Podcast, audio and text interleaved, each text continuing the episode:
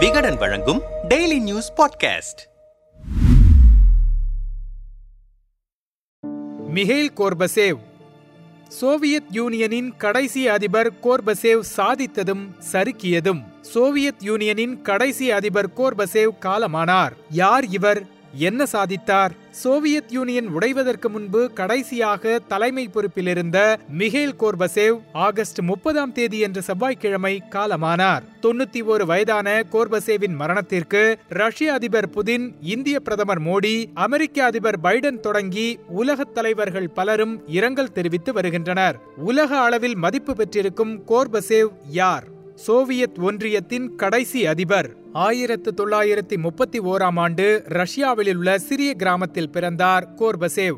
Moscow பல்கலைக்கழகத்தில் சட்டம் பயின்றவர் ஆயிரத்து தொள்ளாயிரத்தி ஐம்பதாவது ஆண்டு தன்னை கம்யூனிஸ்ட் கட்சியில் இணைத்துக் கொண்டார். ஆயிரத்து தொள்ளாயிரத்தி ஐம்பத்தி மூணில் தன்னுடன் பயின்ற மாணவியான ரைசாவை திருமணம் செய்து கொண்டார். தொடர்ந்து மார்க்சிஸ்ட் லெனினிஸ்ட் கொள்கை பிடிப்புடன் தீவிர அரசியலில் ஈடுபட்டார். ஆயிரத்து தொள்ளாயிரத்து எண்பத்தி ஐந்தில் சோவியத் ஒன்றியத்தின் அதிபராக இருந்த கோன்ஸ்டன்டின் உயிரிழந்தார். இதையடுத்து சோவியத் கம்யூனிஸ்ட் கட்சியின் அரசியல் தலைமை குழுவான பொலிட் பீரோவில் உறுப்பினராக இருந்த கோர்பசேவ் அந்த கட்சியின் பொதுச் செயலாளராக ஆக்கப்பட்டார். அதன் வழியாக சோவியத் ஒன்றியத்தின் அதிபராகவும் பொறுப்பேற்றார். அதிபராக பொறுப்பேற்ற தொடக்கத்தில் மார்க்சியம் லெனினிச கொள்கைகளை பின்பற்றியவர் போக போக தன்னை சமூக ஜனநாயக கொள்கைவாதியாக மாற்றிக்கொண்டார். தன்னுடைய ஆட்சி காலத்தில் சோவியத் ஒன்றியத்தில் விதிக்கப்பட்டிருந்த கடுமையான கட்டுப்பாடுகள் பலவற்றையும் தளர்த்தினார். குறிப்பாக ஒளிவு மறைவுடன் இருந்த சோவியத் ஒன்றியத்தின் செயல்பாடுகளை வெளிப்படையாக மாற்றினார். அரசை விமர்சிக்க மக்களுக்கு முழு அதிகாரம் வழங்கினார். பத்திரிகைகளுக்கும் முழு சுதந்திரத்தை ஏற்படுத்தினார். அரசு விவகாரங்களில் கட்சியின் தலையீடுகளை குறைத்தார். இதன் மூலம் அரசு பணிகள் முழு சுதந்திரத்துடன் நடந்தன. இந்தியாவுடன் நல்ல நட்புறவை ஏற்படுத்தினார். சோவியத் ஒன்றிய அரசையும் அதன் சோசியலிச கொள்கைகளையும் பாதுகாப்பதில் முதலில் உறுதியாக இருந்தார் கோர்பசேவ். பின்னர் ஆயிரத்தி தொள்ளாயிரத்தி எண்பத்தி ஆறு ஆறில் நடந்த செர்னோபில் பேரழிவை அடுத்து அரசின் கொள்கைகளில் சில சீர்திருத்தங்களை மேற்கொண்டார். முதலில் ஆப்கன் மீதான போரை நிறுத்திக் கொண்டு படைகளை திரும்ப பெற்றார். அடுத்து அணு ஆயுதங்களை கட்டுப்படுத்தவும் முடிவு செய்தார். பல ஆண்டுகளாக மேற்குலக நாடுகளுக்கும் சோவியத் ஒன்றியத்திற்கும் பனிப்போர் நிலவி வந்தது. இரண்டாம் உலகப் போர் முடிந்த பின்னரும் பதற்றம் குறையாமல் இருந்தது. இதையடுத்து மேற்கத்திய நாடுகளுடன் நெருக்கம் காட்டி கத்தியின்றி ரத்தமின்றி பனிப்போரை முடிவுக்கு கொண்டு வந்தார். இந்த பனிப்போரை முடிவுக்கு கொண்டுவர அப்போதைய அமெரிக்க அதிபர் ரொனால்டு ரீகனுடன் உச்சி மாநாட்டில் கலந்து கொண்டார். அணு ஆயுதங்களை கட்டுப்படுத்தும் ஒப்பந்தத்தில் கையெழுத்திட்டார். அமெரிக்காவுடன் நட்புறவை ஏற்படுத்திக் கொண்டார். ஆயிரத்து தொள்ளாயிரத்து எண்பத்தி ஒன்பது தொன்னூறுகளில் கிழக்கு ஐரோப்பாவில் உள்ள சோவியத் ஒன்றியத்தின் சில உறுப்பு நாடுகள் மார்க்சிய லெனினிய கொள்கைகளை கைவிட்டதோடு ஜனநாயகத்திற்கு ஆதரவான போராட்டங்களை முன்னெடுத்தன. இந்த போராட்டங்கள் சோவியத் ஒன்றிய நாடுகளை உலுக்கி எடுத்தன இருந்தும் இந்த போராட்டங்களை ஒடுக்க ராணுவத்தை பயன்படுத்த மாட்டேன் என்று